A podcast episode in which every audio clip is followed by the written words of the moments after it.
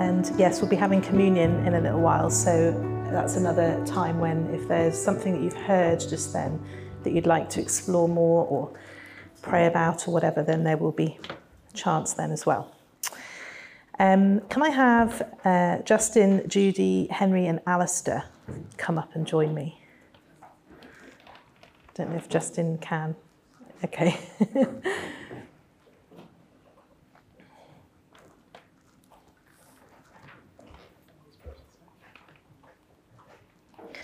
there are still donuts. right, come up on the stage. Okay, now a bit of audience participation today, including the kids, to try and help you listen. So, hands up if anyone knows what these lovely people have in common. Just going to see if any little people know. Mm. Well, Ju- Judy's not wearing glasses, but she does have glasses, so well done. Anyone else? Jack, I think you had your hand up. They are all deacons, well done. Um, we've got a little bit of a deacon focus in the passage today, so I thought I would, uh, in case you don't know who our deacons are, is uh, show you who our deacons are. So I'm going to ask them to tell us in one sentence what, what they spend most of their deaconing time doing. So Henry, what about you? Um, building related things. So we recently had the roof redone um, above the single story bit and kind of helping to sort that kind of stuff out. Indeed. Judy? Minutes, agendas, stuff about meetings, really. so Judy is a special deacon because she's a church secretary, which is uh, uh, one that gets done every year. That's right, isn't it? You get voted for every year. And she's also, her paid job is church administrator. So the two things kind of dovetail together, but they are actually separate things. Alistair?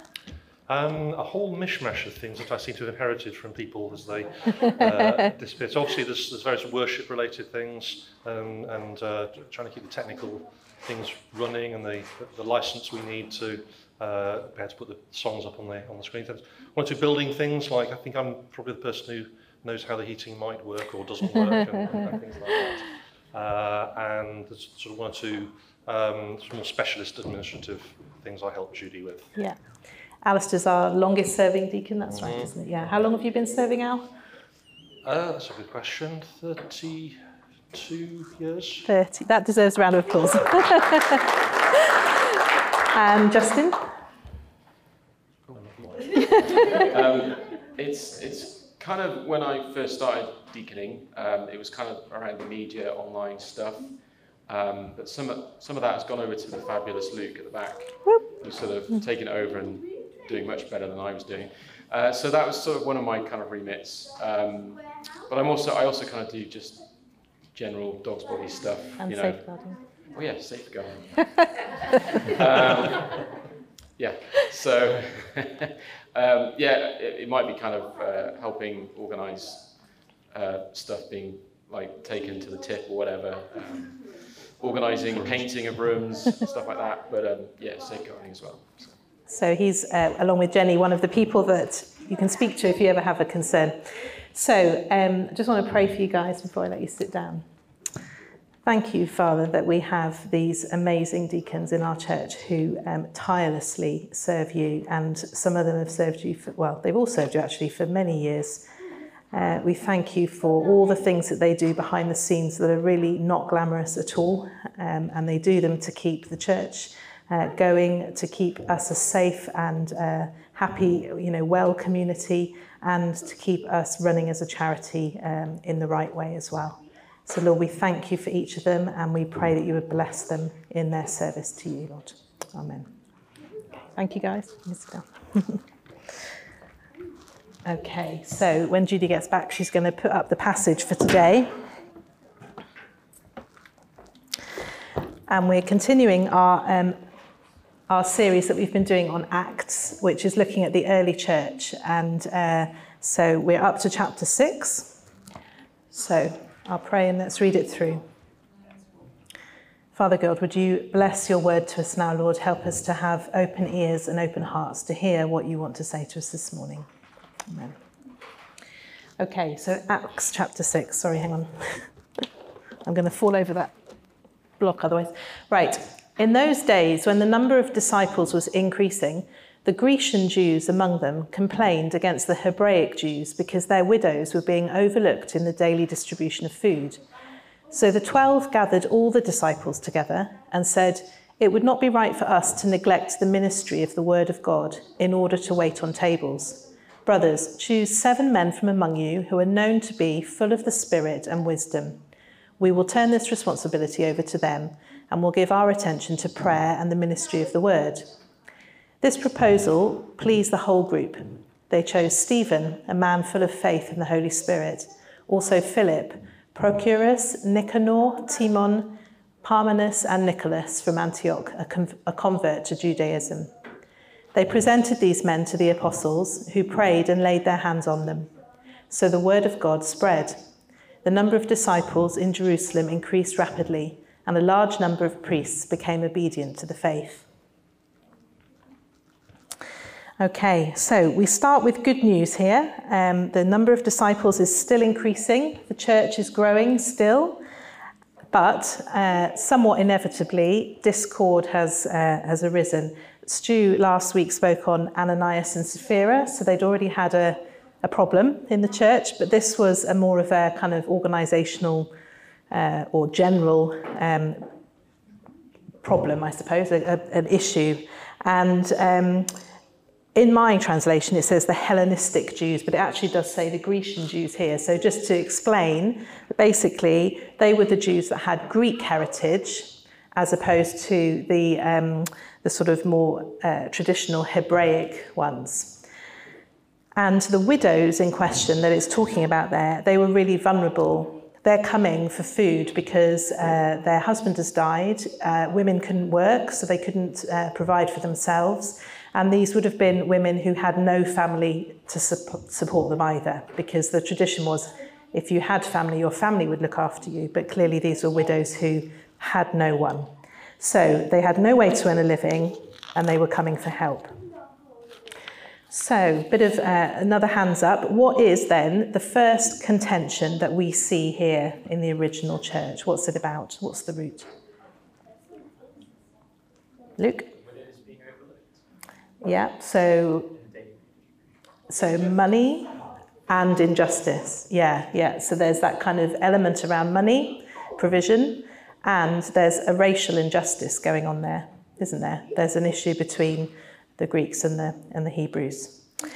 Now, if you think back into chapter four, which I spoke on before, um, people were bringing donations. They started to bring donations and put them at the apostles' feet. And uh, that started off as, you know, probably a small thing or a one off, and then everyone started to do it. And now this has turned into a daily distribution, which is amazing, you know, that this acts of generosity has grown. Um, but it was getting too big for the apostles. So, no doubt the apostles were doing their absolute best, but this complaint has arisen. And the response of the apostles shows that presumably it was a legitimate complaint. They didn't say, no, we're not, and send them away. Um, there obviously was a problem. And it was fine that it had been brought up. There was no kind of um, telling off of the people that had raised the complaint. It was, you know, it was a legitimate problem. Um, they'd raised it. In the best church in the world, there is bound to be, from time to time, some grievances because it's made up of sinful people. um, and so it was okay to raise this the apostles listened and then they sought to solve the problem. They didn't just sort of bury their heads in the sand or whatever, but they wanted to guard against distraction and find the way forward. So, what was the solution?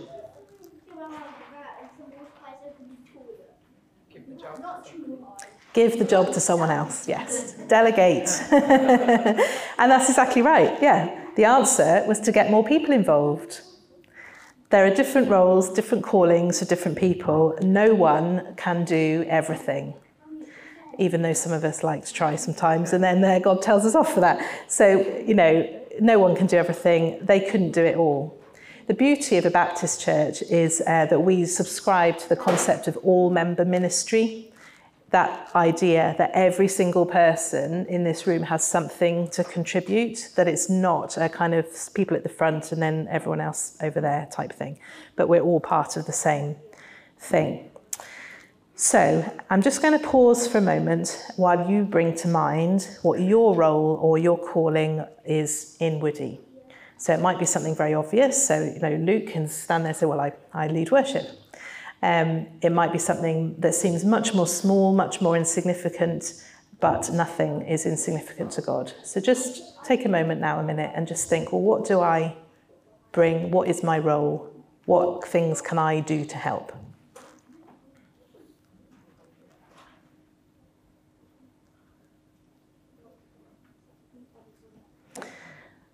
Okay, now if you, if you couldn't think of anything, don't panic, we'll come back to that later. Um, but we also see then in verse 2 that uh, preaching the word of God must not be neglected. That was the apostles' absolute priority. When we have a new pastor, which will be sometime, we don't know when, um, you will all enjoy and benefit from having someone who is more gifted in teaching than us elders. Um, no offense, guys. um, but it's important that we allow that person, when they arrive, plenty of space to minister in that. That will always be the most important thing for them and to devote themselves to. Oh, I think my battery's just gone. Hold that thought because we're recording. Okay, back to where we were then. Um, Yes, and they need to devote themselves to prayer as well, as it says in verse 4. So they need to be able to keep the main thing the main thing. So we had a pastor here years ago now called Andy, and that was one of his sayings keep the main thing the main thing. So that is just something for us to bear in mind when we get our new pastor. So, who chose, looking back at the passage, who chose the seven men that were in question? Kathy? Everyone, yes, exactly. It was the people, the disciples, the whole lot, the thousands of them, that chose the deacons. And then the apostles commissioned them um, by praying, laying hands on them. And it happens the same way in Woody. Um, people don't generally put themselves forward to being deacons, but instead the church members have a responsibility have a responsibility to be um, proposing people who they think are suitable. And that's the general pattern in the Baptist church again. So the whole church then would consider that proposal at a meeting and vote accordingly. So another reminder here that if you're not already a member, but you'd like to be able to be part of such future deliberations, then please speak to any elder. Um, this is it's an important part of how, uh, how we run. And actually, on that note, um, in April, end of April, last Wednesday of April, we have an AGM or the AGM coming up, which is, you know, our kind of charity thing that we do. But if, obviously, it's just another opportunity to have a church meeting. And at that point, we will be um, voting on whether Judy continues as church secretary. So rather than us nagging, or rather than the elders being people that propose, what should happen is that anyone who is um, a member um, proposes for Judy to continue being church secretary. So if, if you know if you appreciate what she does, then um, you need to do that. You can speak to Judy herself because she collects the proposals. Um, Henry is also up for re-election. So any one of you that thinks that Henry ought to continue being a deacon, you need to propose him in the next few weeks. Okay? If there's other people who aren't deacons that you think would be good deacons and you think might be being called to be deacons, then again, propose them. Propose them to have a chat with Judy or any of their leaders. Okay? But you might have noticed that the word deacon isn't actually used in this passage as such. But the word uh, to wait in verse 2, yeah, uh, to wait on tables, that word to wait is diakoneo, I don't know if I've said that right, but it's diaconia. Emily's nodding. yeah, sounds good. so that word then became associated, excuse me, with this kind of administrative service. And then deacons are talked about then in more detail in Philippians and in Romans, and then extensively in 1 Timothy. So it's presumed that this is the root and the beginning of that particular role that then grew in the church. And they were always under the authority of elders and they're not required to teach, but the list of qualifications in 1 Timothy is pretty long, um, as is the list for elders uh, as well. But back at this point in time, what was the qualification? There wasn't a long list here. What was the qualification for these guys to become deacons? Absolutely. Uh, it's interesting that the qualification wasn't being organised, much as that helps when you're a deacon, or popular, or good at maths for the treasurer, or anything like that. It was being full of the Holy Spirit and the wisdom that comes from Him. Waiters wait on the Lord. So, more on that in a minute. Now, we also see that in verse 5, the solution was proposed, not imposed, but it pleased the whole group. So, happy days. Now, you may not realize that those who are chosen all have Greek names. So, why would it be good if they were all of Greek heritage, these people? They were the minority group, or they were the disadvantaged. Yeah, the Greeks were the disadvantaged group, and so the church graciously picked all people who were Greek to rebalance that, that perceived or actual injustice. I think that's just a really beautiful kind of um, bit that you may not appreciate on first reading. That, uh, yeah, they were trying to rebalance things by having all of these people to be of Greek origin so they could relate to those who've been feeling hard done by. And it goes some way to rebalancing the imbalance. We're, um, we're actually finishing our Acts series next week because we, we wanted to look at the early church portion rather than on into the mission uh, part. But if you did keep reading yourself, which I'd highly recommend, then you'll hear more from some of these guys. You'll hear about Stephen, who was um, martyred. You hear about Philip, who goes on to become an evangelist. So they started here as deacons, but then their service and their giftings grew and developed and, uh, and so on. And then it says that the church grew again. So um, they chose them. Verse 7 so the word of God spread, the number of disciples increased rapidly.